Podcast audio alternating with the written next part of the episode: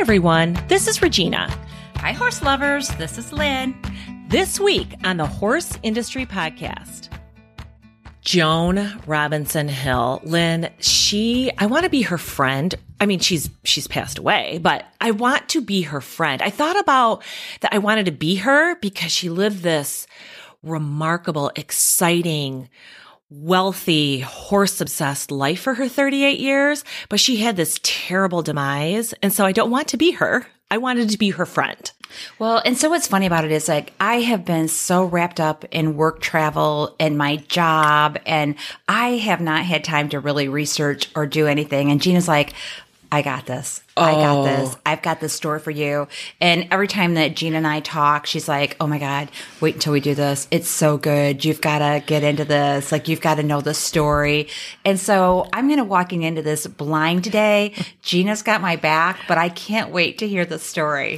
I stumbled across it when we were doing the research for Larry McNabney. And that's an episode that you, sh- you guys should listen to. It's a great it's not even a murder mystery. It's just this random quarter horse association murder.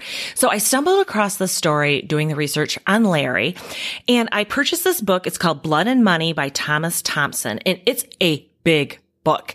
I have read it, reread it, read it again, taken a thousand notes. And so a lot of the information that I'm going to share is from the book, although it is substantiated by a bunch of other sources and YouTube videos and stuff that I've read and watched. So it's a fascinating story.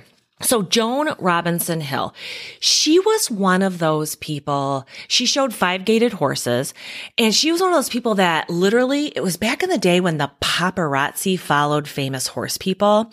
She was beautiful. She had this long silver ponytail.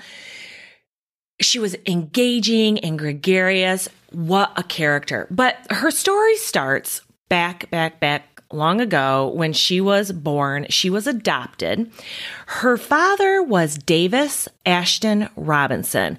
Everyone called him Ash. Ash earned and lost through his lifetime multiple fortunes. So by the time that Joan was a little girl and a young woman, her father was a major oilman. I mean, typical Texas major oilman. Well, and I think that happens in the oil industry, oil and gas industry too, that you make and lose Lose fortunes like, fortunes. overnight. Yeah. And they said that Ash was this paradox. On one hand, he was, you know, outspoken and strong and and forceful yet when it came to Joan he was a complete pushover teddy bear he was the typical he wore a big black felt hat and he drove this big Lincoln automobile i mean J.R. Ewing. yes that's exactly what i For thought our listeners that are old enough to know the TV Yeah, series yeah. Dallas, who and shot JR. Yeah. Yeah. So yeah, he was basically JR Ewing. He married a woman named I've heard it called Rhea or Rhea. It's R H E A. So I'm going to go with Rhea. So he married Rhea Ernestine Gardier. She was a true Southern belle. She had an imp- impressive pedigree, but her family really didn't have any lasting money. I think they had money long ago, but by the time that Ash met her, she really didn't have much money. And she was like, you realize that I'm not from a wealthy family, right? I mean, we had it, but we don't have it anymore. And he's like, oh, no worries. I got you. I love you. Aww. let's get married. So Joan Olive Robinson was born to an anonymous mother and father in Eagle Lake, Texas. When she was one month old, she was taken to the it was like a like a adoption home and that was in Fort Worth. Now, the story is that Rhea couldn't have babies and she had a surgery to try to fix it, but it didn't work. And she was really content. She was happily married. Her and Ash were really happy together. She was really content, but she knew that Ash wanted a baby. And so and he didn't push her. He was he he loved his wife. He didn't push her, but he kind of was nudging her towards adoption. And so one day, Rhea and her friend jumped on a train and they they rode the train to this adoption home and she just didn't connect with any babies, you know? So her and her friend went to the hotel and they were getting ready to leave the next day. And the manager of the adoption agency, the adoption home, said pretty much, Hey, there was this little girl. She, she was sick. So we didn't show her to you yesterday, but she's available. And so Rhea went back and fell in love with the baby. Aw. Right? Aw. and this. it, I love it too. But there's also this discussion about how that's not how it really worked. You didn't go pick out a baby like you picked out a puppy. Oh no, Now you're making me think about this. Or like, Yeah. oh, well, that I mean, did so? Did the op- adoption agency get paid? Well, that's the that's the question that a lot of the sources I read proposed because someone said that well there's rumors. The one of the rumors was that Ash actually actually got his secretary pregnant and Ash. That's the- no. Yeah. Ash. right? And then there's also the other side of it that he paid someone that worked for him to carry his baby, and the baby miraculously ended up at this particular adoption agency where Rhea just happened to go. And the baby was kind of held back the first day, but then when she was getting ready to leave, oh, here's this beautiful baby. So, and the thing is, This is a whole rabbit hole that you could spend a lot of time. a time. lot of time. The thing is, no one ever knew for sure. Ash played it off. Now, later on, Joan was kind of curious about her biological parents. She, without Ash and her mother knowing, hired a private investigator. And in the book, Blood and Money, the private investigator brought the information back to Joan met her in a parking lot. She's reading it, and one of the the the finding was that Ash was actually her biological father, and she was so just stunned and upset by this. She just ripped it all up, threw it down.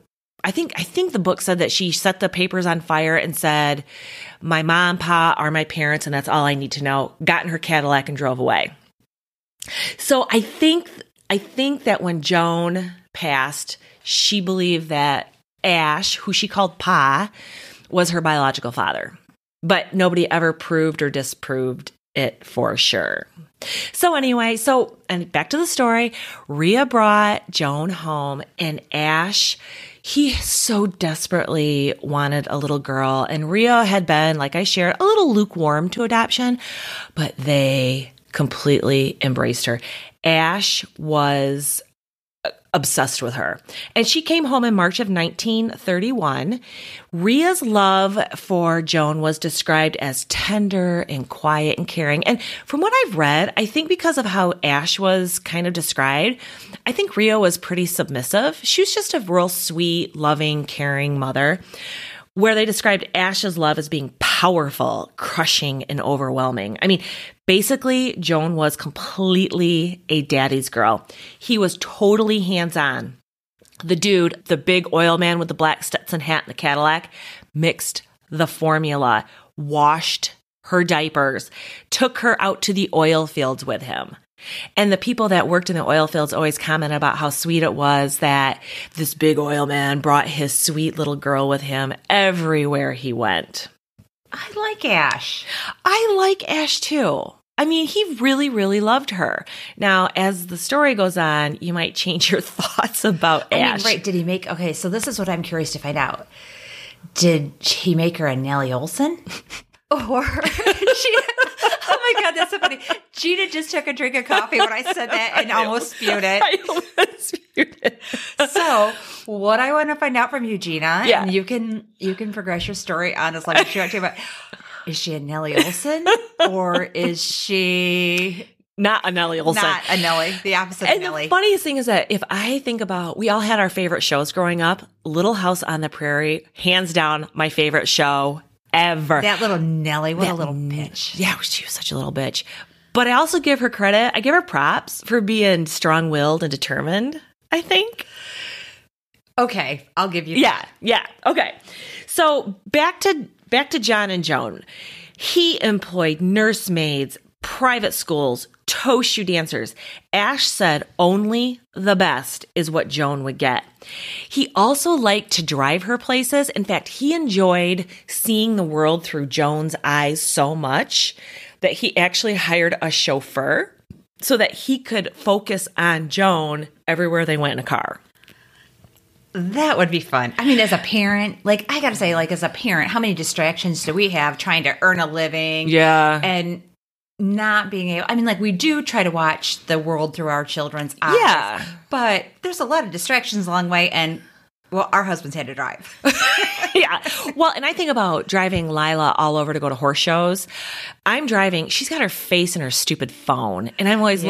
like, look, a purple cow. Look, a crop duster is coming over us. Look, there's the St. Louis Arch. I mean, I'm always forcing my child to get her face out of the phone and look outside. So, well, we played that game when we were kids, like do the alphabet, find the alphabet on Yeah. the signs or look for punch buggies. yeah, like stuff like that because Yeah. we didn't have the electronics. correct. So or every 10 cars. Yeah. And everybody's like, oh, you got a motorhome. That was a better time, I think, for children to be grow to grow up than now because Yeah. of electronics. Yeah. I mean, there's pros and cons for both. I'm not sure Lila has seen anything from our hometown to any horse show she's been to, if I haven't pointed out.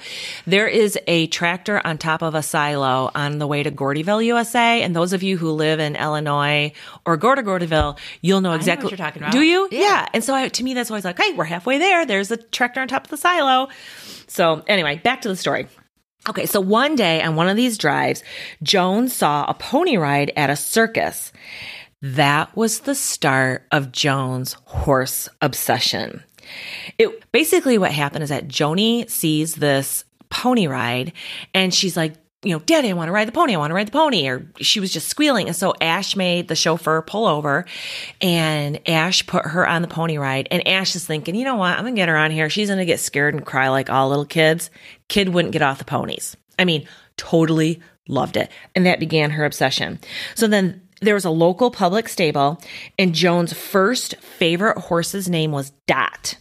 She was an old swayback horse that just seemed to really love Joan. You know how sometimes a horse totally connects with a rider and vice versa? Laser.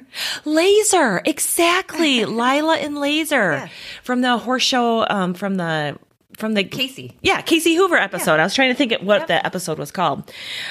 Ash, of course, bought Dot for Joan, who was otherwise an old and broken down nag. Dot. Lucky Dot. And so Dot and, and Joan had this beautiful life together.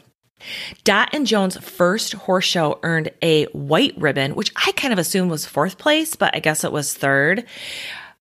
That wasn't, to- I mean, Ash wanted her to win, right? Okay, so I've got, I have to share a, a section of this book with you about that. So this is quote from the book Blood and Money. A dozen years later, by the time that Joan had graduated from a private high school and was enrolled in the proper Stephens College for Women at Columbia, Missouri, the wall was filled with ribbons, mostly blue, and the shelves sagged from the trophies won in horse show events across the American South. In 1951, Ash wrote to a newspaper that inquired about his daughter and this is Ash quoting, Joan asked me to write a resume. It's as simple as that, she thinks. But how do I begin to tell you about my talented little girl?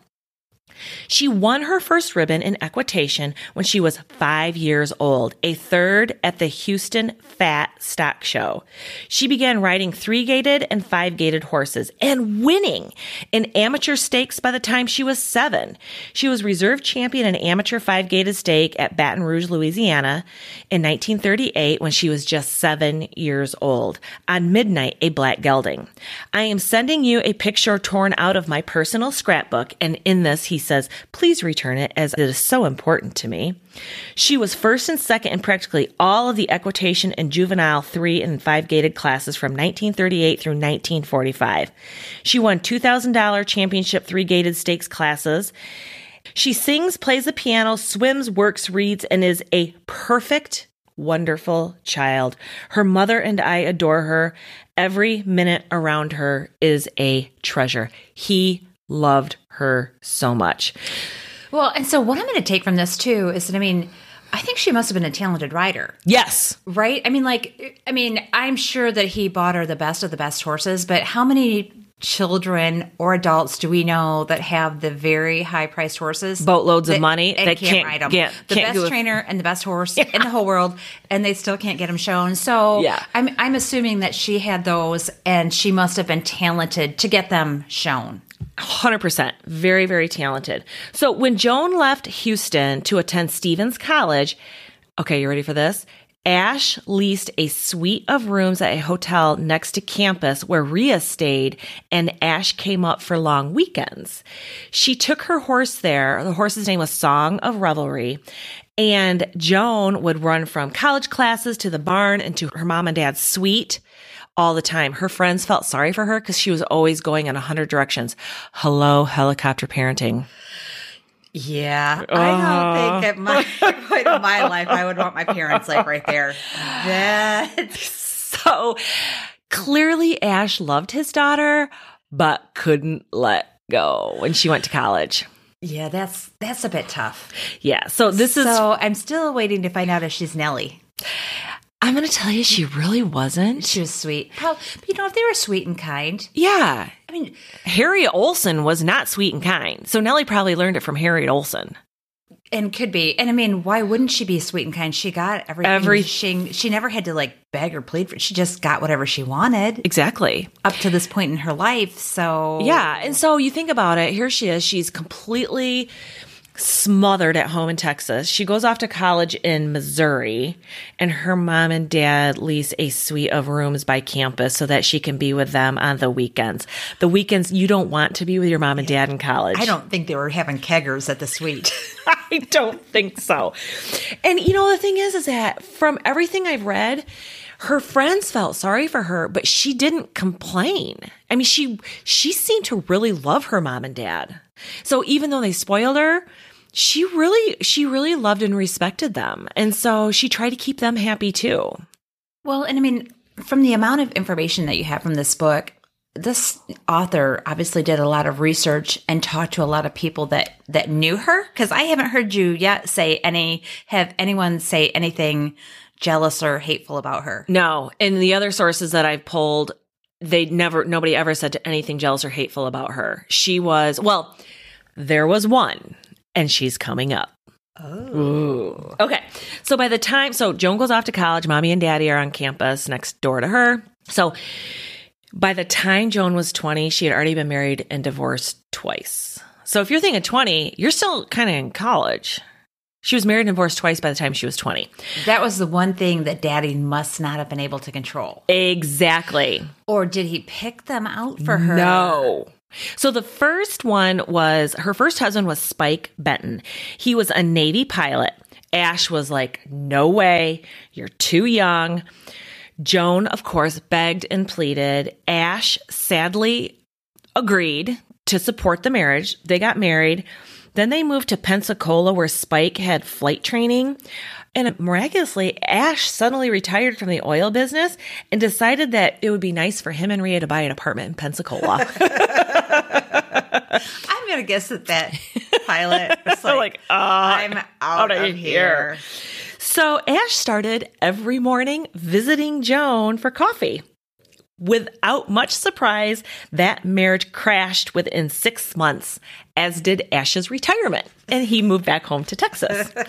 so, marriage number two was to a New Orleans lawyer. His name was Cecil Burglass. Joan had actually known him since childhood, and they both loved horses. Ash was even more adamant that you uh, we you are not getting married again. He said this is a rebound. So Joan and Cecil actually eloped and of course they moved to New Orleans. The only way that that could have happened was because it happened so many years ago before there was like tracking devices or secret cameras. Like otherwise, if it had been nowadays, Ash would have been like there would have been bodyguard. Somebody would have been following around and stop that. So of course Ash and Rhea moved to New Orleans. okay, major helicopter parenting. So on one hand, as a little girl, that relationship between her dad and her was just beautiful and charming and warm and admirable. But the woman's an adult.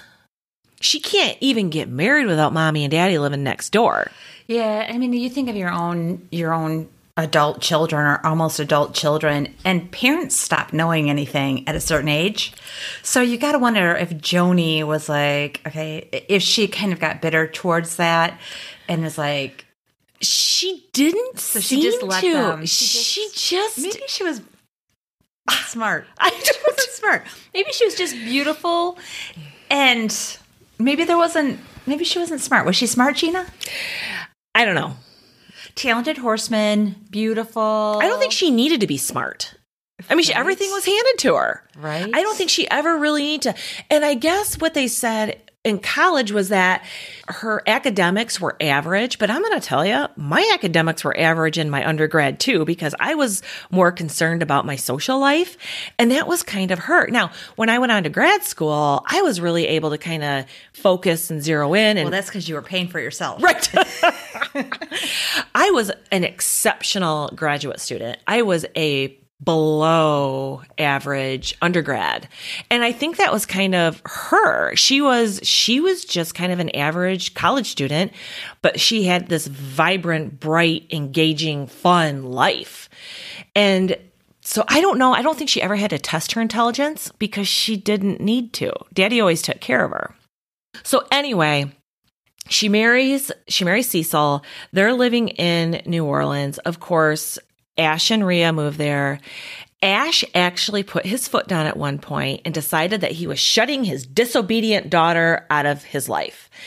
And the Burglasses eventually separated and then they they eventually divorced. But somewhere in there, Rhea called Joan and basically said, You have to come home right away. And this is when Joan and her husband were kind of struggling anyway. Rhea called Joan and said, You've got to come home. Your father is very ill. He's having a heart attack, blah, blah. So, so Joan raced home to find that Ash had basically miraculously recovered. Oh. Yeah, imagine that. And so Joan moved home. Were Cecil Cecil was her husband at this point, right? Yes. What is that? So were they still involved in the horse world? Were they still showing horses? Well, it was kind of more racetrack. And so what happened is that when Ash was supposedly sick, Joan raced home to see her father. Ash begged Joan to stay home. He offered Joan, quote, a new Cadillac, a mink coat, a diamond ring, and any horse that she wanted. And so that was the end of marriage number two. Now, the Robinsons blamed it on Cecil's devotion to the racetrack. So I think they were kind of involved with betting on racehorses and that was their, that was their focus. Not necessarily the five gated or any other kind of horse shows, but the Robinsons blame the disillusion of the marriage on Cecil's obsession with the racetrack, where I think Ash was really kind of the force that said, Joan, you're not happy anyway. I'll give you all this if you come home. And so she did. So Joan moved home and enjoyed her life as a Houston socialite. Let me ask you this question though. Yeah. Given those five things, or if there was five or what, the mink coat, the diamond, the Cadillac, or the horse, there's really only one that I would really have to have. The horse. Absolutely. Yeah. I wouldn't care so much about the mink coat. They're No. hot. Yeah. Are you going to wear a mink coat? No. But I guess if you're a socialite, Yeah. He he's basically throwing everything out, shotgun approach, and whichever one she took, it was gonna work. so Joan moved home and she truly enjoyed her life as a socialite. She kind of kept it quiet that she was twice divorced because back then obviously that wasn't a great thing, a great label to have. she was 20. And at this point, she's still only 20. Yeah. She's only 20 years old. This was also the time that she found her famous horse, Beloved Belinda. Now, Beloved Belinda did not have such great bloodlines, but oh my gosh, was Beloved Belinda an amazing mover. So, of course, Joan begged her dad to buy Beloved Belinda. So this is the sympathy horse. Yes. Like we talk about, like when our kids have a disappointment in life. I mean, we used to show pigs, and, and if the kids had like something really disappointed, disappointing in their life, we'd be like, we'll buy him a sympathy pig. and so, like, basically, what a sympathy pig is, we pay way too much money for a show pig to make our kids feel better. So, this was Ash's sympathy horse Yes. for his twice divorced daughter. Yes, absolutely. Ash paid $27,500 for this horse, which today I did the inflation on that. He paid $310,000 for that horse in today's money. $310,000. Wow. That's a, that's a big sympathy horse. So here's a quote from the book about beloved Belinda and Joan. And I quote, Joan elected to make her debut with the mare at an important horse show in Louisville, Kentucky, a city celebrated for its attention to equine excellence. She devised a secret dollop of showmanship. Normally, Joan wore the black formal riding habit favored on the society show circuit.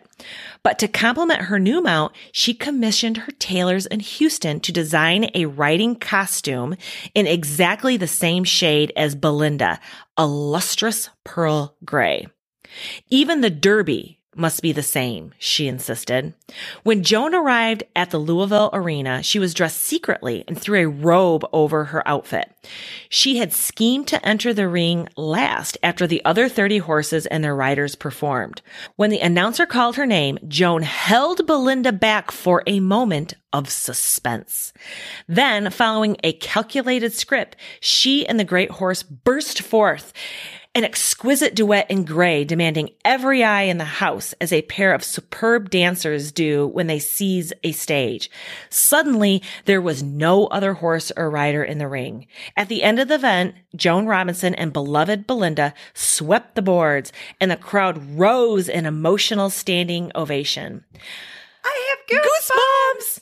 To, to continue, a newspaper man wrote, Joan Robinson rides beloved Belinda. It is one of the most achingly beautiful sights in the world. It is a poem, a waltz. And it goes on to say that it gives that newspaper man's goosepumples their own Wait, goosepumples. goose pimples? I know. This is written a while ago. Goosepimples. Goose pimples? We're going goosebumps. I thought you made a mistake, but it's No, it says goose pimples. okay. I'm go- I'm Sorry, continuing. listeners. I'm going on with the quote. She was so good. She was being so eloquent Okay, and so articulate. And I just totally got into the pimples. I wonder when the world changed it from goose pimples to goosebumps. I don't I don't know, maybe because goose But pimples sounds terrible. way better. It is way better. Okay, to continue the quote. Horse shows tend to be hugely boring to the unsophisticated. I think that would be my husband. Absolutely. That is the truth. Horse shows tend to be hugely boring to the unsophisticated, and that the typical one can last four hours with endless processions of horses and riders pouring in and out of the ring, with tedious waits for the judges to mark their cards. There is, of course, only so much that a horse can do, and a canter is not that much more invigorating to watch than a trot. But for seven years, Joan and Belinda were like a Roman candle set off in the middle of a preacher's sermon. So accustomed were Joan and Ash to winning, when the ribbon was not blue, a judge could feel their wrath. Ruh-roh. Ruh-roh. So Joan won five world championships on Beloved Belinda from 1953 to 1958. Well, and so, I mean, that's a little bit like the Rita story. I mean, mm-hmm. right? Like Yeah. Rita only won blue ribbons for years and years and years. Illegal. I mean, she didn't win it illegally, but from funds that were obtained illegally. Yeah. So I'm yeah. going to say that, A- I mean, Ash apparently earned his money, but anyway, Yeah. it just, it makes me, uh, Yeah, well, there is some parallel. The, the very wealthy person who wins and who doesn't win is not happy, and that whole fortunate, blessed life where you can have anything you want. Well, and you wonder too, like, were they really that good? Or was Ash writing checks behind the scene? and I'm going to guess that there was a lot of bitter, jealous people Sure. that were like, yeah, her Yeah. daddy's writing a check for that, that daddy Yeah. paid the judge. But maybe they were just really that good. And, I, and it sounds like they were just really that outstanding. I think they were special. And then it talked about, and we'll get there in a second, but when Bel- beloved Belinda was retired, it talked about how Joan never really regained that level of notoriety again. She never found a horse that was as special. It was, it, the partnership was never there like it was with that particular horse. So I think there's a little bit of both. it also talked about how when Joan had a particularly good horse show, Ash would call the newspapers immediately.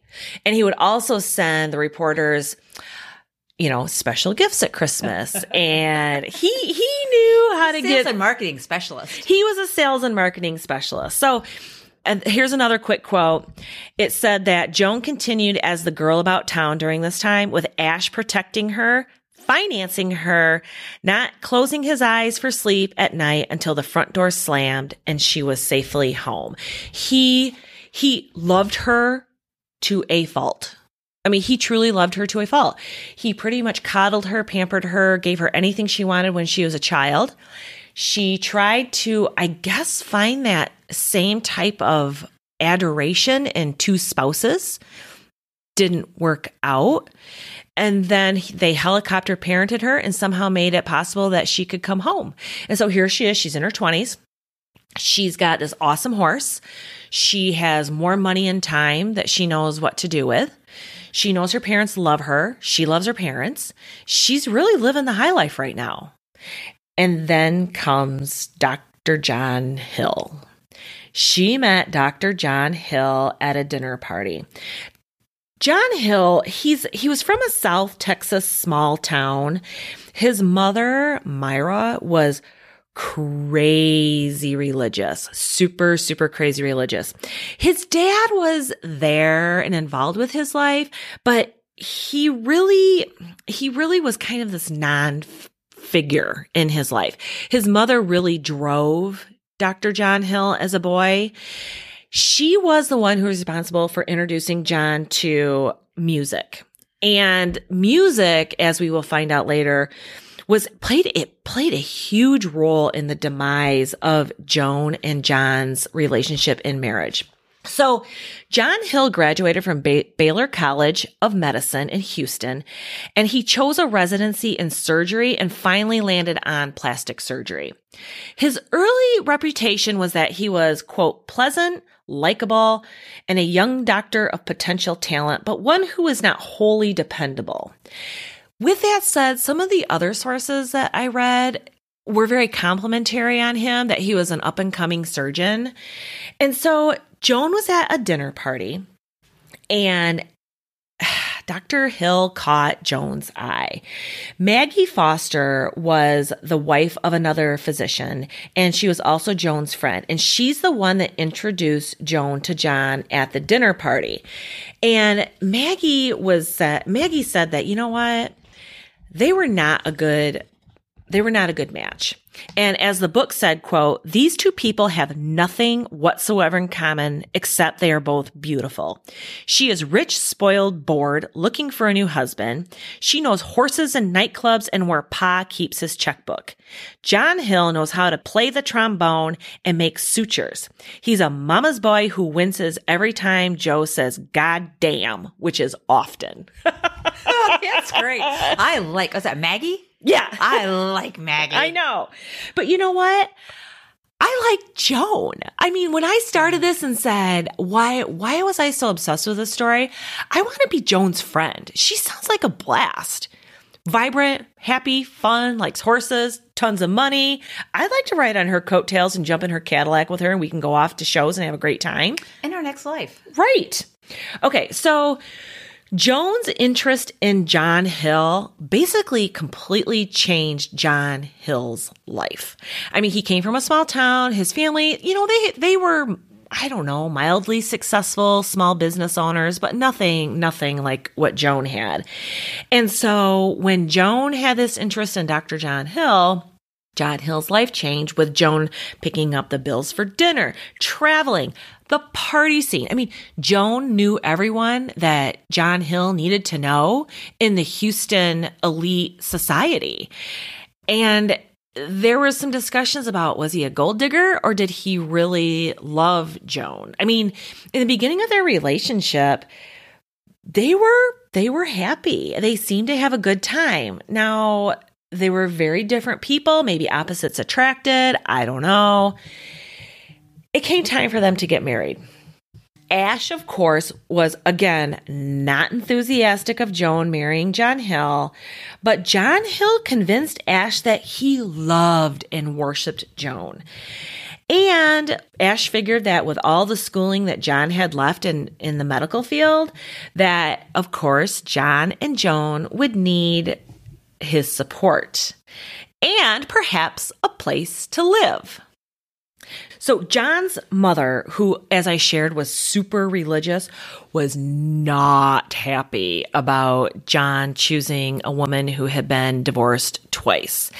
And originally, she only thought that he had been divorced, that Joan had only been divorced once, but someone secretly sent a letter to her and told her about the second divorce. Hateful. right? How Whatever. mean. How mean. And so she pretty much dug her heels in on the wedding day and was like, I'm not going. You're not getting married.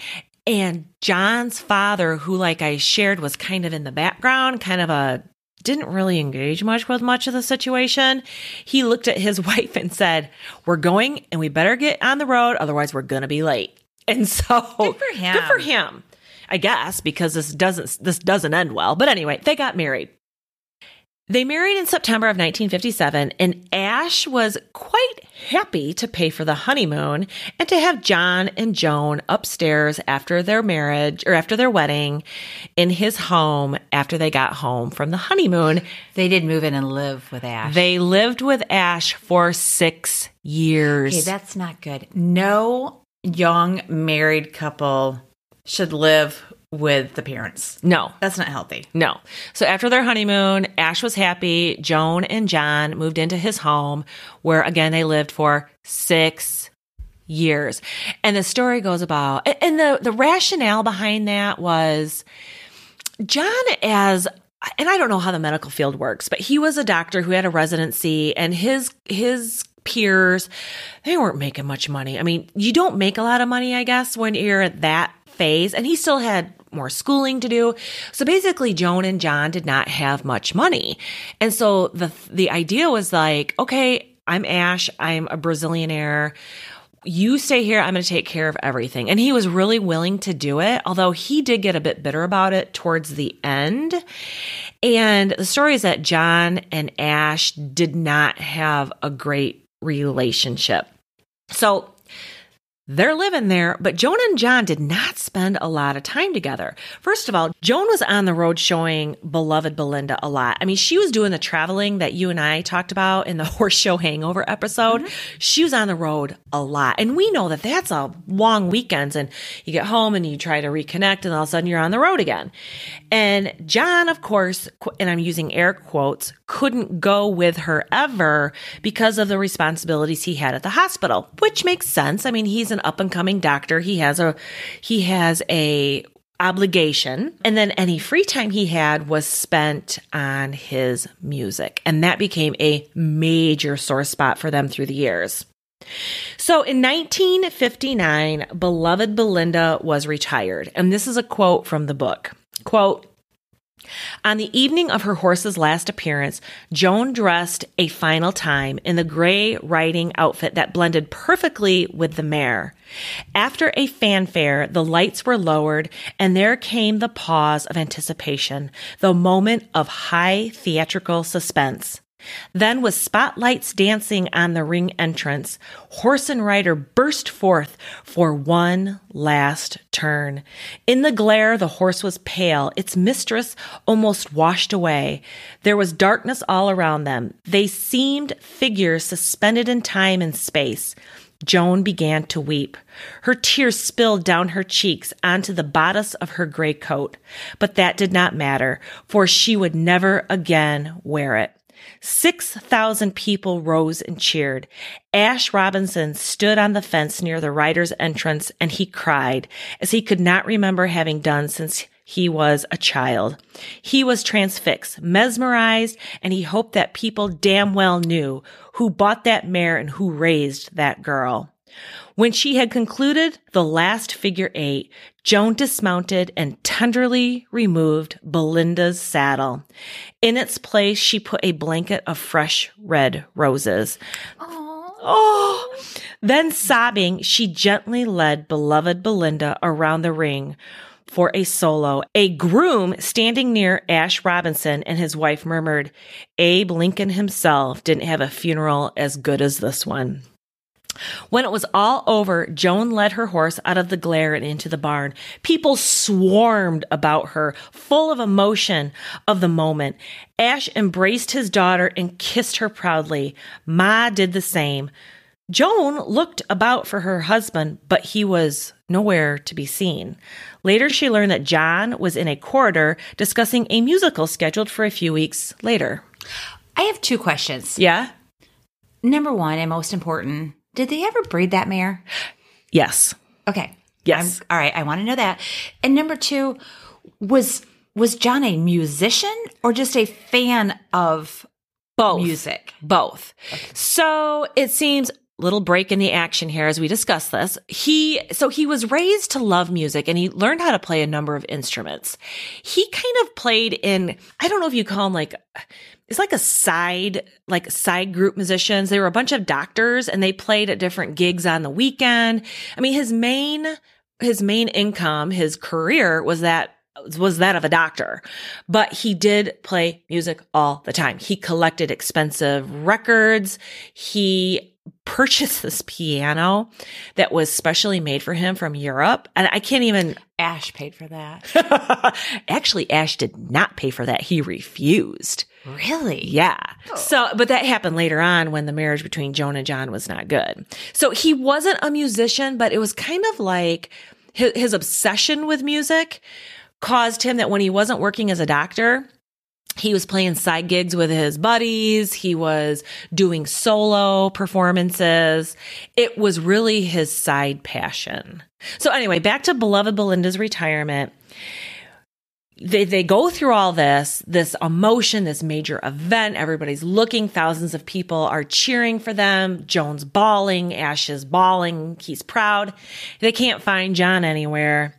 Joan was deeply hurt by this but she didn't speak of it at this time. She kind of it seems like joan started to realize that her husband wasn't paying attention to her and she kind of didn't she wasn't Nellie Oleson. She kind of just started to accept it and it made her sad. Eventually she started speaking about it.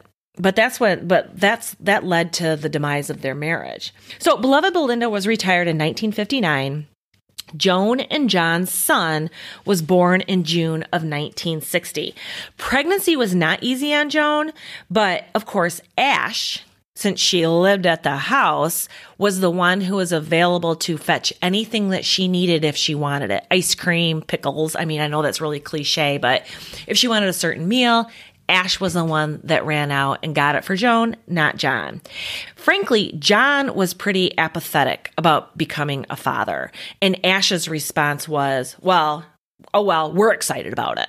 So, but when Robert Ashton Hill was born, John was uncharacteristically filled with exuberance. He went running around the, the hospital. It's a boy, it's a boy. So he was super happy once the baby arrived.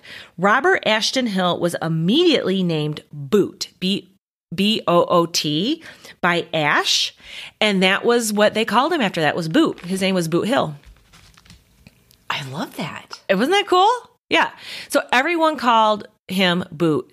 Now, a side note after Joan's death, Boot was only ever called Robert by his father. And from that point forward, Boot himself referred to himself as Robert, which is kind of sad. So back to the story. Ash opened his checkbook even wider for Boot than he did for Joan. I mean, he was enamored with his grandson.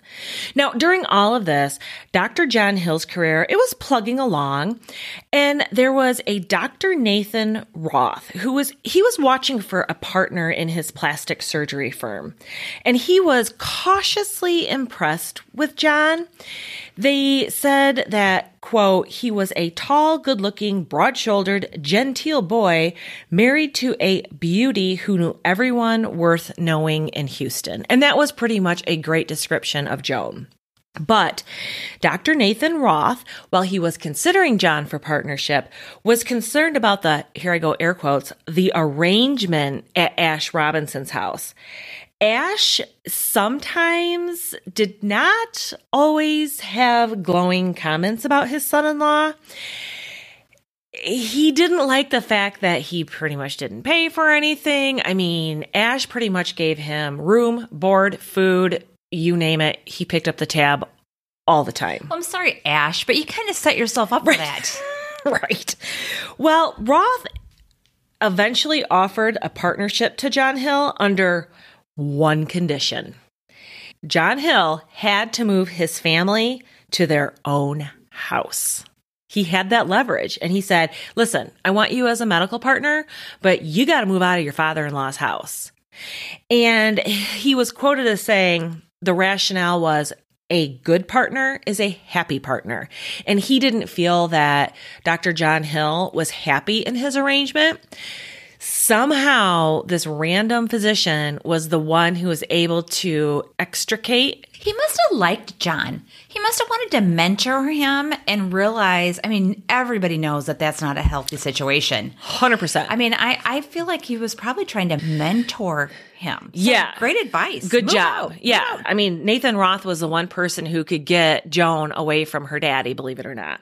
So Ash was not happy to hear that John and Joan were leaving, but they were moving closer. They found a house near the Texas Medical Center, and it really wasn't that far away from Ash's house. I mean, they're still in the same city. Now, Dr. Roth was pleased with the hardworking Dr. Hill for a while. But some mistakes, some surgical mistakes, and his arrogance kind of dimmed their relationship. And for a variety of reasons, mostly because he felt John Hill was greedy and ambitious, their relationship soured, as Roth was quoted as saying, as long as the patient was willing to lie down on his table, then John Hill would operate and take their money. So Dr. Roth was not happy with the partner that he chose. Now, John Hill kept himself busy as a surgeon, but at this time his obsession with his music was also growing. There wasn't a lot of room for Joan in his life. It was like he was a, a surgeon and a plastic surgeon, to be more specific, and his obsession with music was growing. But Joan really didn't occupy a big focus for John. Now, at this time, Joan was busy as a doctor's wife, a mother, and going to all kinds of charitable events. She's still living her life as the Houston socialite. But John kept Joan when they moved into their new house. John kept Joan on a super tight allowance while he was just hemorrhaging money on sheets of music and pianos and you name it. Now, Joan, on the other hand, was kind of padding her allowance with money from daddy. I mean, she knew where daddy kept his cash. This is a high speed train headed for a wreck. Total disaster. Now, during this time, you know, this is during the retirement of beloved Belinda, and Joan never really found a partner, like I shared, that kind of met the stature that that Joan and her mare had. Now, she did have a little bit of success with a horse that was beloved Belinda's offspring. Oh, nice. Yeah, but still it just didn't it just didn't pan out. So Joan had this great idea. She went to her daddy and she said, "Here's the thing. I think I want to have a career as kind of a barn owner. I'm going to breed and train and raise and show these magnificent horses." And we're going to make all kinds of money at this, having a horse farm. And I'm laughing because that never happens. but Ash was like, Yep, I think it's a great idea. My sweet, precious, perfect child. I'll buy it for you. And it's going to be like probably right on his property. That's close by. So he bought the farm for his daughter. They christened the farm Chatsworth Farm, which was actually named after a farm that Joan's mother, Rhea's family had owned long ago. So that's kind of a sweet, Nice. a sweet nod to that. So John Hill tolerated his wife's obsession with this horse farm because in reality, it gave him more time to piddle with his music. right. So again, they're going in completely different directions. Now, one thing that did happen is that John Hill was able to benefit from the farm because every year Joan held this huge dinner where she invited all the prominent Houston people, the surgeons, doctors, and they spent the afternoon at the farm basically partying. It was a huge picnic. Of course, Ash was there standing over it like the king of Chatsworth Farm. And what it did is it created an opportunity for all these parents, these wealthy parents to decide that they wanted their cute little, their cute little cherubs to be able to ride horses like Joan. And so Joan would get a bunch of lessons. So anyway, so that the farm was kind of going along, but it really, it never really turned out to be the money making venture that Joan and Ash thought. Surprise. Shocker. So they were living a quite a, you know, I don't want to say quite a ways, a few miles away from Ash at this point. Well, one day John came home excited. There was a house on Kirby Drive in the River Oaks community that was for sale. Guess who else lives on Kirby Drive in the River Oaks community? Ash. Oh. Yeah. So John finds this house that he says is perfect for him and Joan to move to. Now, River Oaks was where all of the Houston elite settled and lived. And the house that John's that John found, it's described as looking like Tara from Gone with the Wind. I mean, and I looked at pictures on it online and it's beautiful. It's one of those great big white Georgia style mansions with the huge pillars and it was enormous. Now, Joan was reluctant. She's like, "We don't have we have one kid. We don't have the fight. You you keep me on a short leash when it comes to my allowance keeping this house up. We can't afford this. I can't afford to keep this house up." And John was just he was exuberant. He totally wanted this place in part because there was a huge unfinished space by the garage that John had envisioned for his music room. Now, I'm going to jump ahead and tell you briefly about this music room. It was, it ended up being, people described it as being as elaborate as Versailles. I mean, everything was in gold there was four miles of wire throughout this space.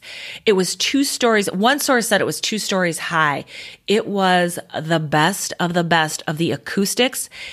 He, John Hill, spared no expense on this space. It was immaculate. Absolutely beautiful. So anyway, they ended up buying the house. They bought it for $95,000, which today's cost would have been $820,000. Of course, the down payment for the house was from Ash. Ash was just thrilled to have them so close together again. So they were living their life. John and Joan were still a mismatch. You know, Joan continued to be a light, open, fun, vivacious, unsuspicious, no secrets woman. Her telephone was always busy. She was social. She was gregarious. She had tons of friends.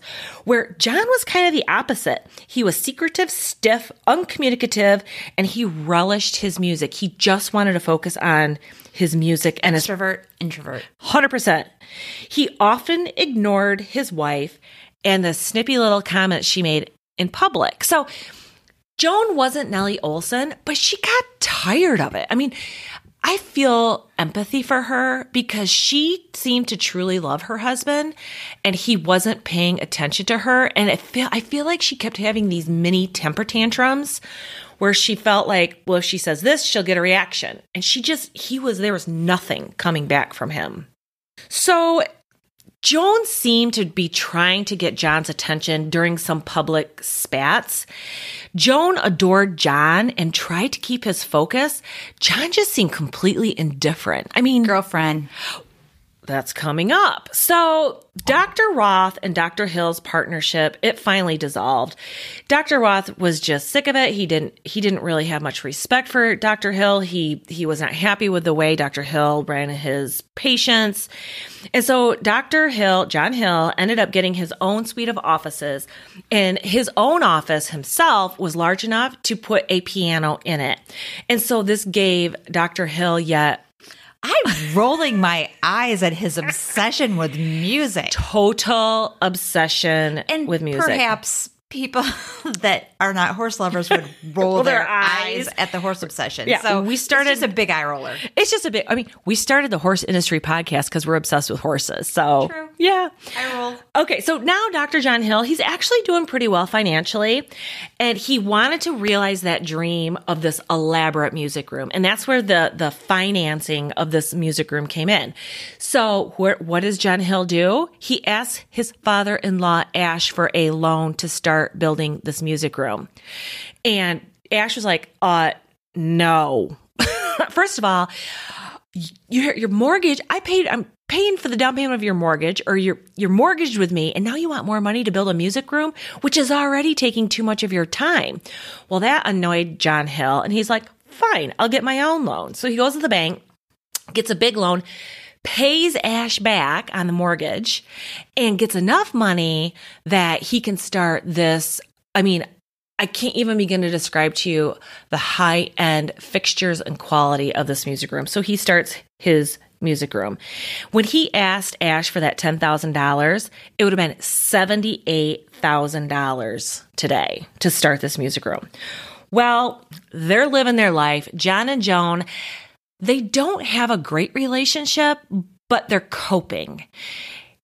Joan is desperately trying to get her husband's attention.